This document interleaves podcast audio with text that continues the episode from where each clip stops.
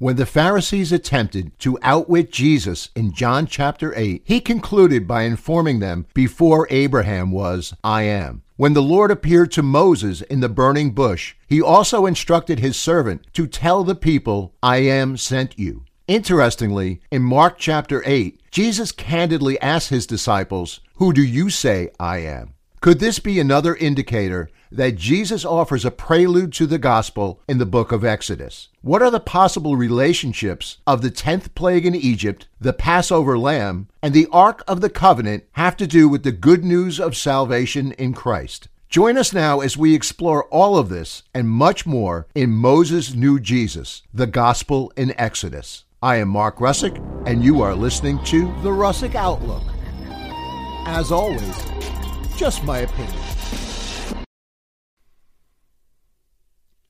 Well, good day, everybody. My name is Mark Russick. You're listening to The Russick Outlook. Thank you so much for joining today.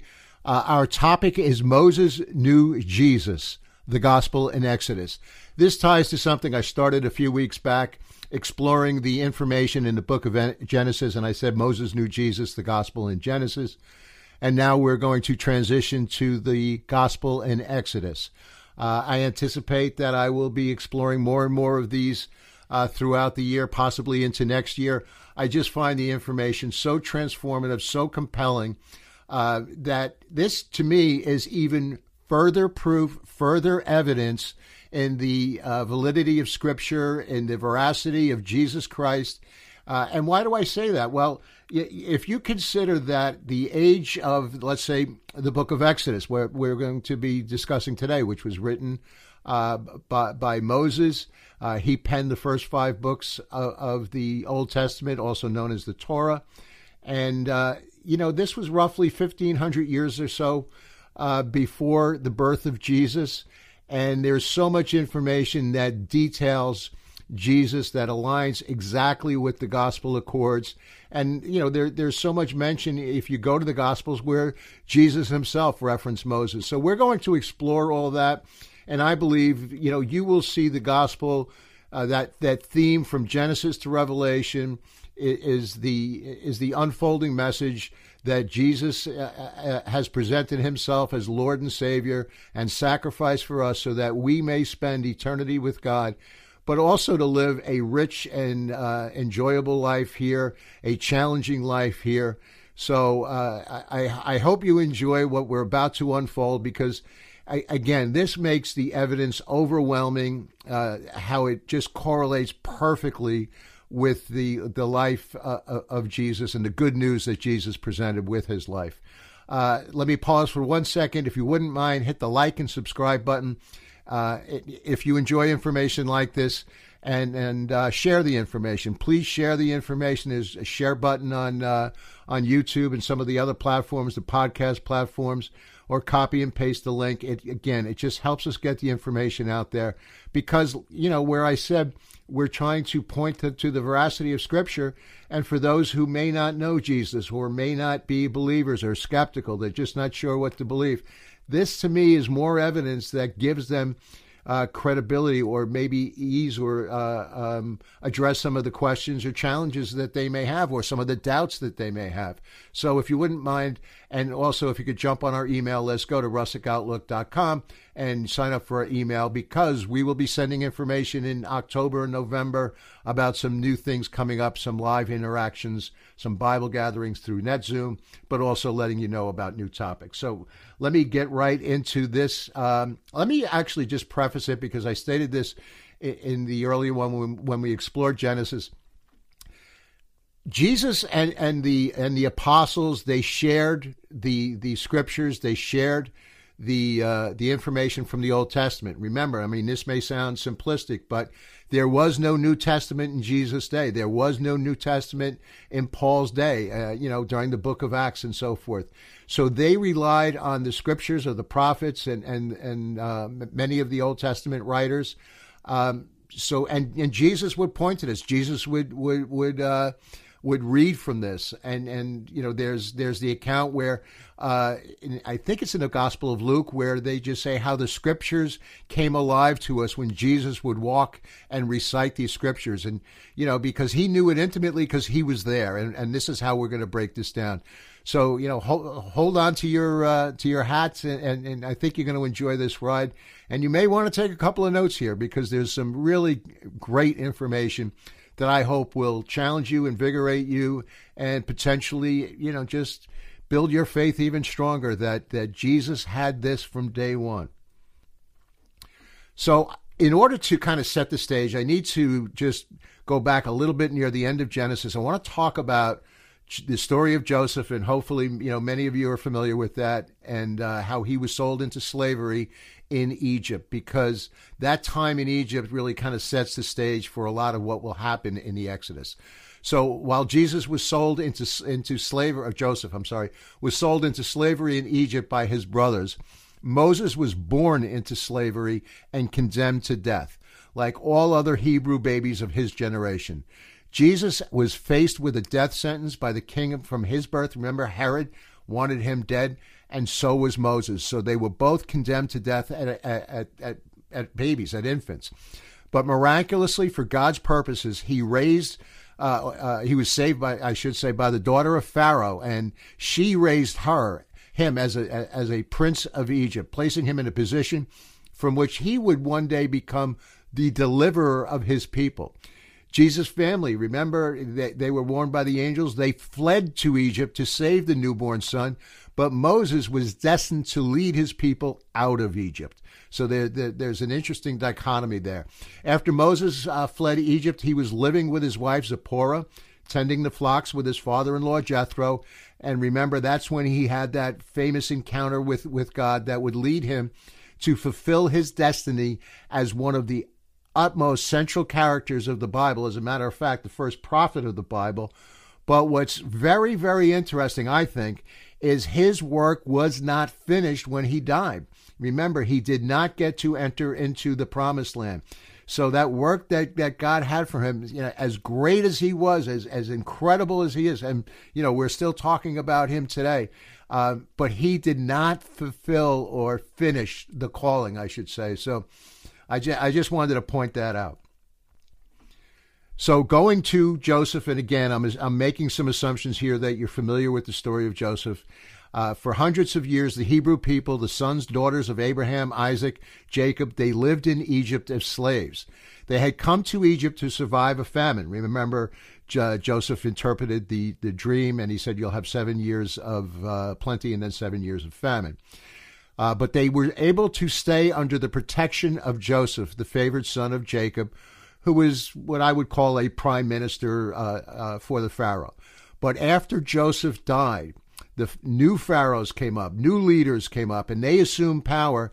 And what was happening was the Jewish popula- population, the Hebrew population, continued to grow and grow. So I just wanted to set the stage that uh, the, the Hebrew nation came to Egypt to escape famine and found favor because of uh, Joseph and, and what he did for his family. So they, uh, they they began populating that area, but then the pharaohs became nervous because they were growing and, uh, you know, they, they were increasing in numbers.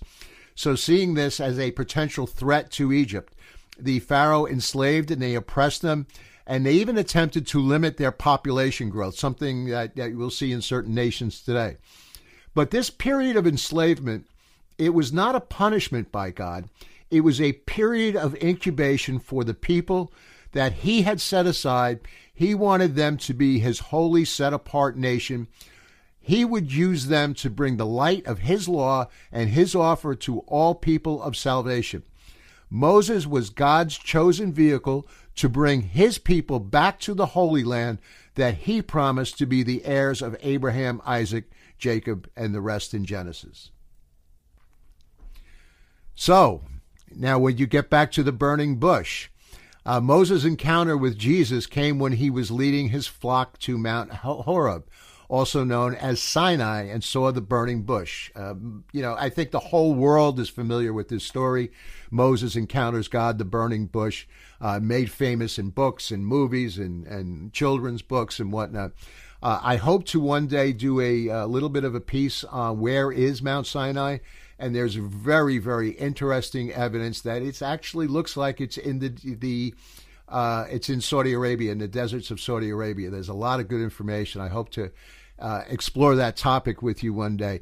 Um, and just side note, while I'm talking about Saudi Arabia, if you think about the rich Um, archaeological discoveries that, that lie there, that they, the Saudi Arabian government will not let people do, will not let them explore. Because remember, that's right on the border of Israel, and uh, that's where we know a lot of the history was. So I think, you know, should those doors ever open, you're going to find a ton of valuable information. Archaeological digs, I'm sure, would be of, of great value to the world uh, to explore. But I digress. How do we know that this was the person of Jesus to whom Moses spoke at Horeb? Uh, because I will say that it was Jesus who was in the burning bush. And why do I say that? Because Jesus is uh, is always present. When God appears to men throughout the Bible, it is always Jesus who interacts with humankind. Remember, he is the Word that became flesh. He is the the intermediary. He is our, our, our king and high priest. Uh, Timothy two five, for there is one God, but there is one mediator between God and men, and that man is Christ Jesus. So if if God is appearing to man as he is in the burning bush, that points to Jesus Christ. As illustrated in Genesis, Jesus is the creator of all things. He is God. He and the Father are one, but Jesus is the one mediator. He is the one that puts himself between God the Father and man. In this very specific encounter that I'm, that I'm referencing, Moses asked for God's name so he could speak on his behalf to the children of Israel. God told him in Exodus three fourteen, I am that I am. And he said, this shall they say unto the children of Israel, tell them, I am hath sent unto you. I am. Now, what I find fascinating is if you go to John eight fifty-eight, Jesus, when he was approached by the uh, Pharisees and the Sadducees, and they say, who do you, who are you? And most assuredly, he, I say to you, before Abraham was, I am. So Jesus himself in the gospel, John eight fifty-eight, answers the objections uh, or, or the traps and the ensnarements that they were trying to get him in. But his answer was, I am. And just as he told Moses, who do you say? And he says, I am sent you.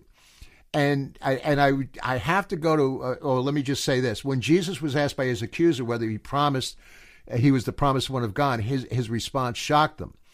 But the response is found in three of the four gospel accounts. So, you know, it, it, it's pretty clear there. But also when, when Peter was addressing his disciples, what did he ask? And he said, who, you know, first he said, who do the people say I am? And then specifically talking with Peter, he said, who do you say I am? And that's when Peter famously writes, you are the Christ. And he says, this has been revealed to you by the Holy Spirit. But so right there, there's very interesting information. God says to uh, um, Moses in Exodus, I am. Jesus said, he responds to the, the questions be, brought before him. Who do, who are you? I am. And then Jesus, again, in another account to his disciples says, who do you say I am? So here you have three different accounts of I am. All right, let's keep going. I, I, I found that. I, I it, as I was researching this, I, I just kind of went upon this and I went, oh, yeah, that makes sense. Another one of those, how did I miss that? So I, I kind of want to transition here. So there's always the case with the encounters between God and the Bible. It's it's throughout. Um, it's always Jesus because he is the Word. He's he's the creator of all things. He's always the intermediary. So at the burning bush, we see, we see Jesus in the book of Exodus.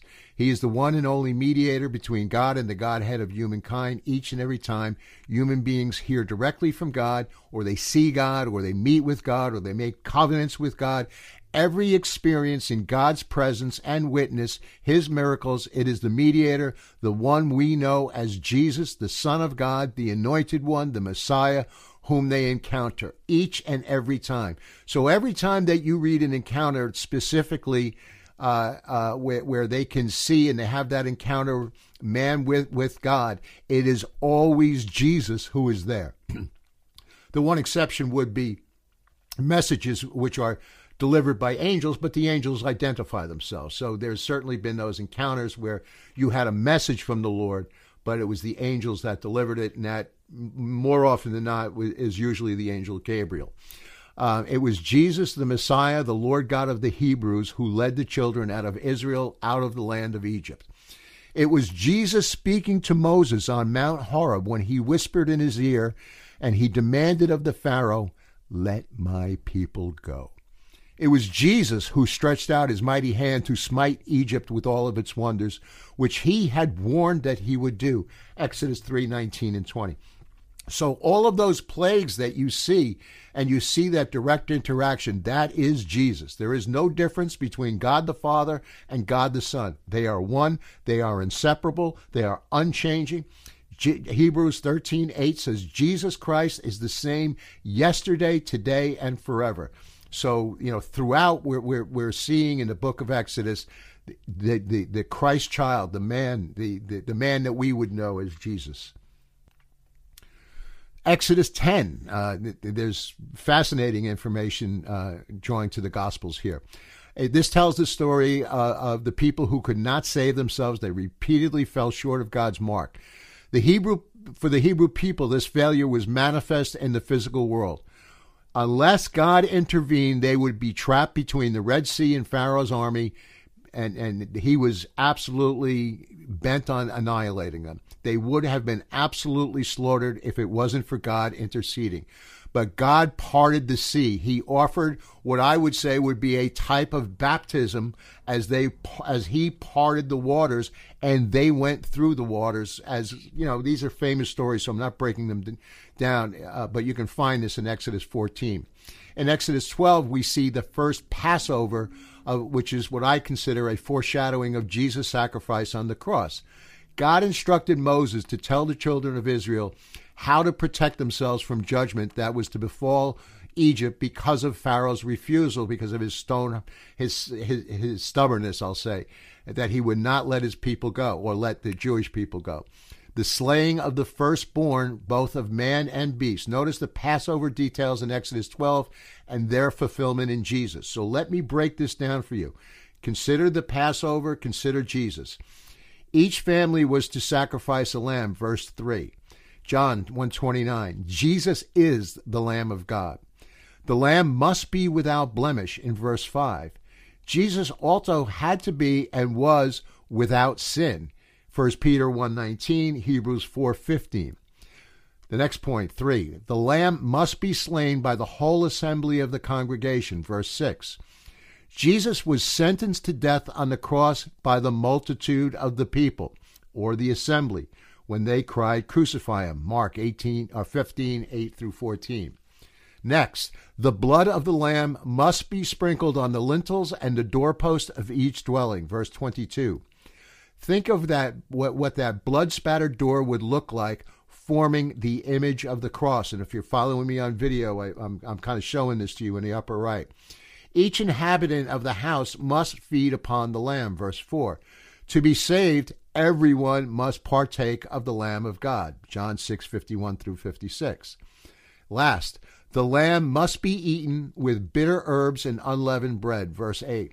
These requirements foreshadow the need for true penitence, obedience, sincerity through Jesus' offering of salvation. So it's abundantly clear that that, that whole layout uh, of, of the Passover points to Jesus, points to the cross, points to the sacrificed lamb, the spotless lamb. It's it's over the top, abundantly clear. I hope it is anyway to you. It is me.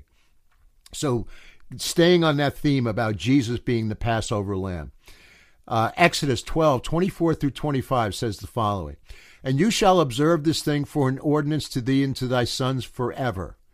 And it shall come to pass, when you become come to the land with the Lord will give you, according to what he has promised, that he shall keep his serv- you shall keep his service." So consider this. the children of Israel were instructed to make Passover a permanent holy day, so that its greater meaning would not be forgotten by future generations. That meaning came to fulfillment through Messiah's death on the cross, incidentally, on the Passover, and then his resurrection three days later was the uh, the Feast of First Fruits. So here we are, two thousand plus years later, and we're still celebrating the Passover, still pointing to the cross of Jesus and the sacrificial lamb. It's in Exodus where we are first shown that salvation from sin does not come without the shedding of blood. We can see this in Hebrews nine twenty-two. The tenth and final plague amongst the, upon the Egyptians brought about to the death of every firstborn in the land of Egypt, except for those who were marked by the blood of the spotless lamb. Only these escape judgment.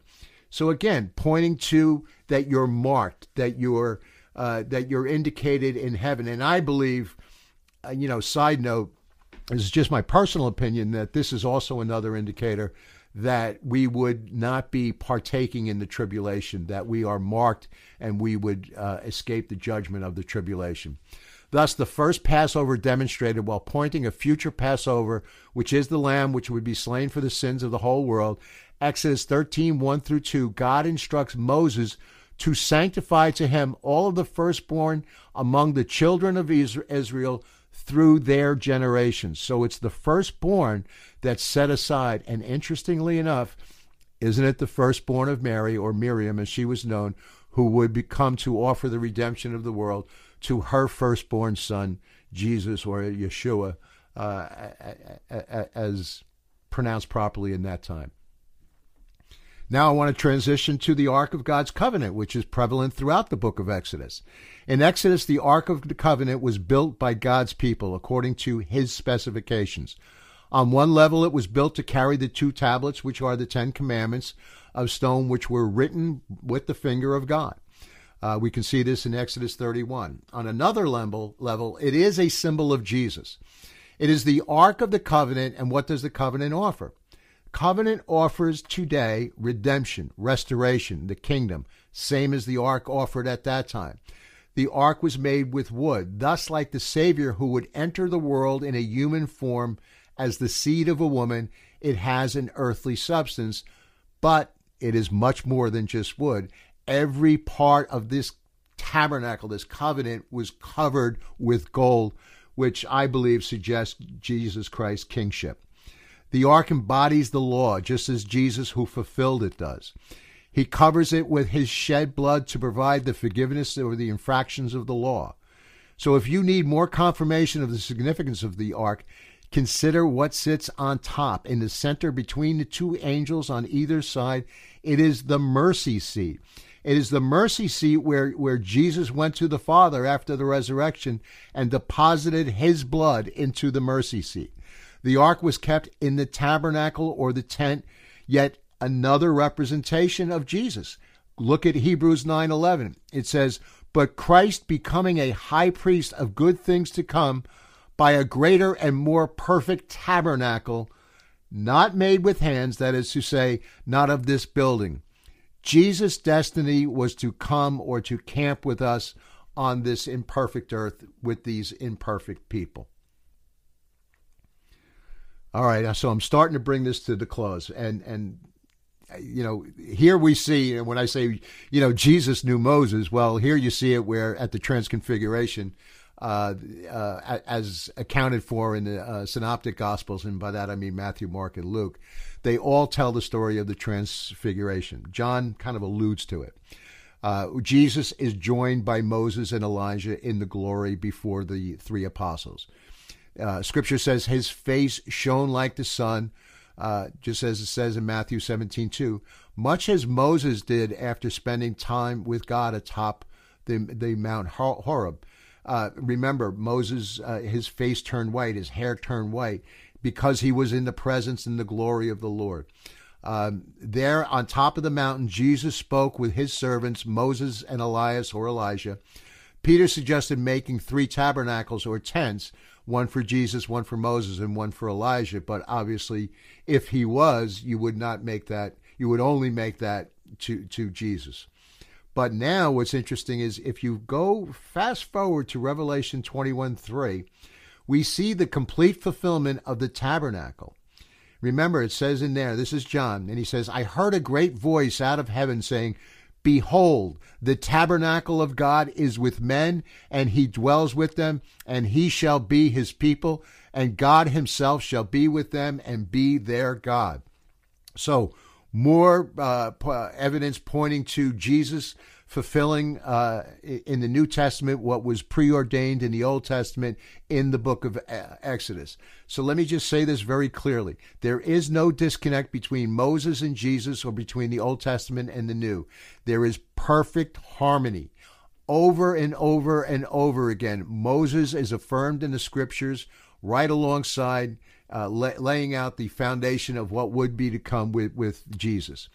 Uh, when challenged by the Pharisees on the uh, on the Mosaic rules of marriage and divorce, again, this is where they were trying to trick Jesus. I'm referring to Matthew nineteen seven. Jesus explained that nothing in God's perfect will had changed, only that Moses provided a rule of divorce because of the hardness of mankind's heart. So again, it's Jesus pointing to Moses right there in the Gospels. But from the beginning it was not so, he added.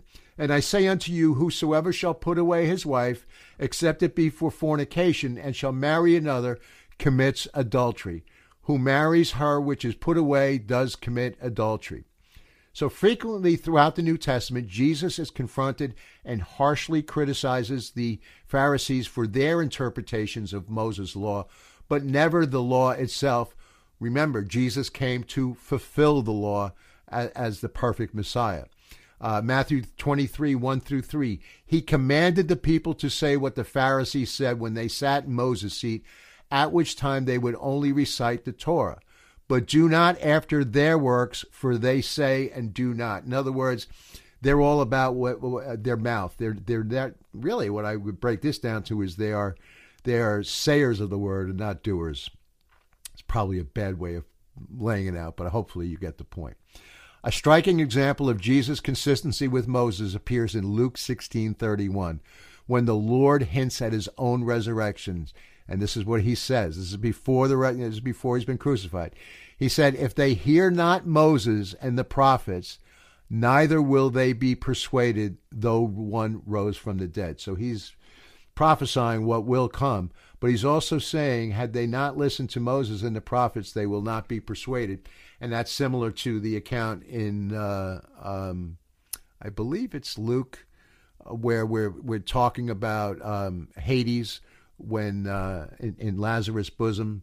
And, you know, he's, he's, he said, you know, please let my brothers uh, know. He wanted his family to know. And, he, and you know, I think it was Abraham who said to him, if they do not listen to the prophets, then, you know, They're they're not going to listen to anything else. In other words, what was given to the law, what was given to the people, given the law, I should say, uh, was presented. If they're not going to be persuaded, which is the living word of God, this is Jesus. So if they're not persuaded by that, what he's really saying is they won't even be persuaded when you say that Jesus rose from the dead. All right, let me let me bring this to a close, which I I think is very, very fitting here. Exodus sixteen fifteen, we see that when the children of Israel found themselves hungry during the sojourn, uh, as they were traveling through the wilderness, they were miraculously provided with manna from heaven. What did Moses say? This is the bread which the Lord has given you to eat. This was the bread of the survival in the flesh. So here you, you've been given the bread, you've been given the manna, you're able to live, you're able to survive. But who is the bread of life? And it is Jesus. So if we look at John six thirty-two, Jesus ex- explains that he is the ultimate bread of life from heaven. He is the manna. It says, verily, verily, I say unto you, Moses gave you not that bread from heaven, but my Father gives you the true bread from heaven. That true bread was the kind that provides eternal life. God is just, God is righteous.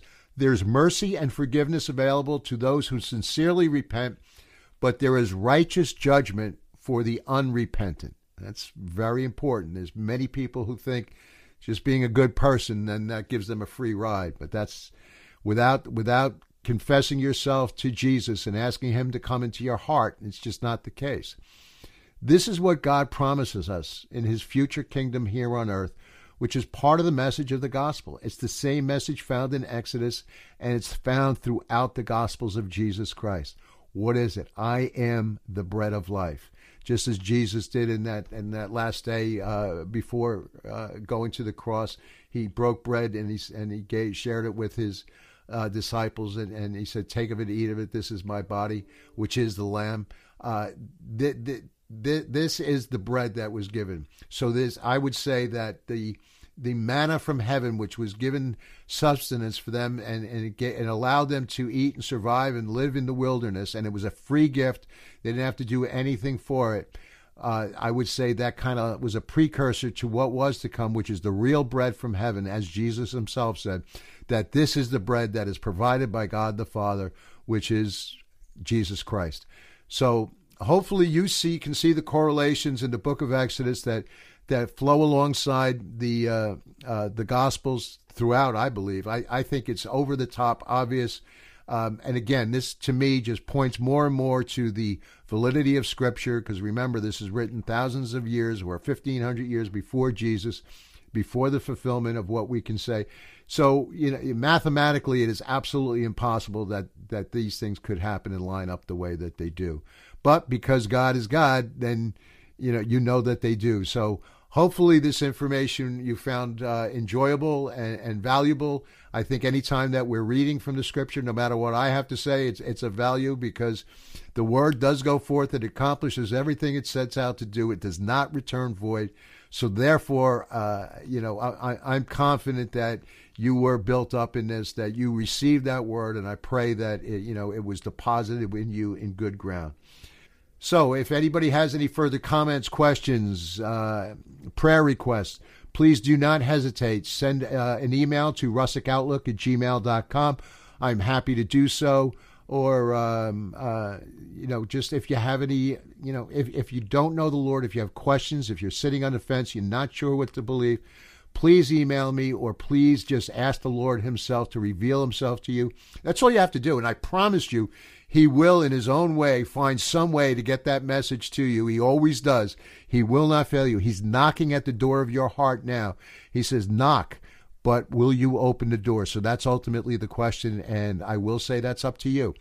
Uh, so on that note, I, I, I thank you again for your time. You've been listening to The Russick Outlook. My name is Mark Russick. And remember, as always, just my opinion.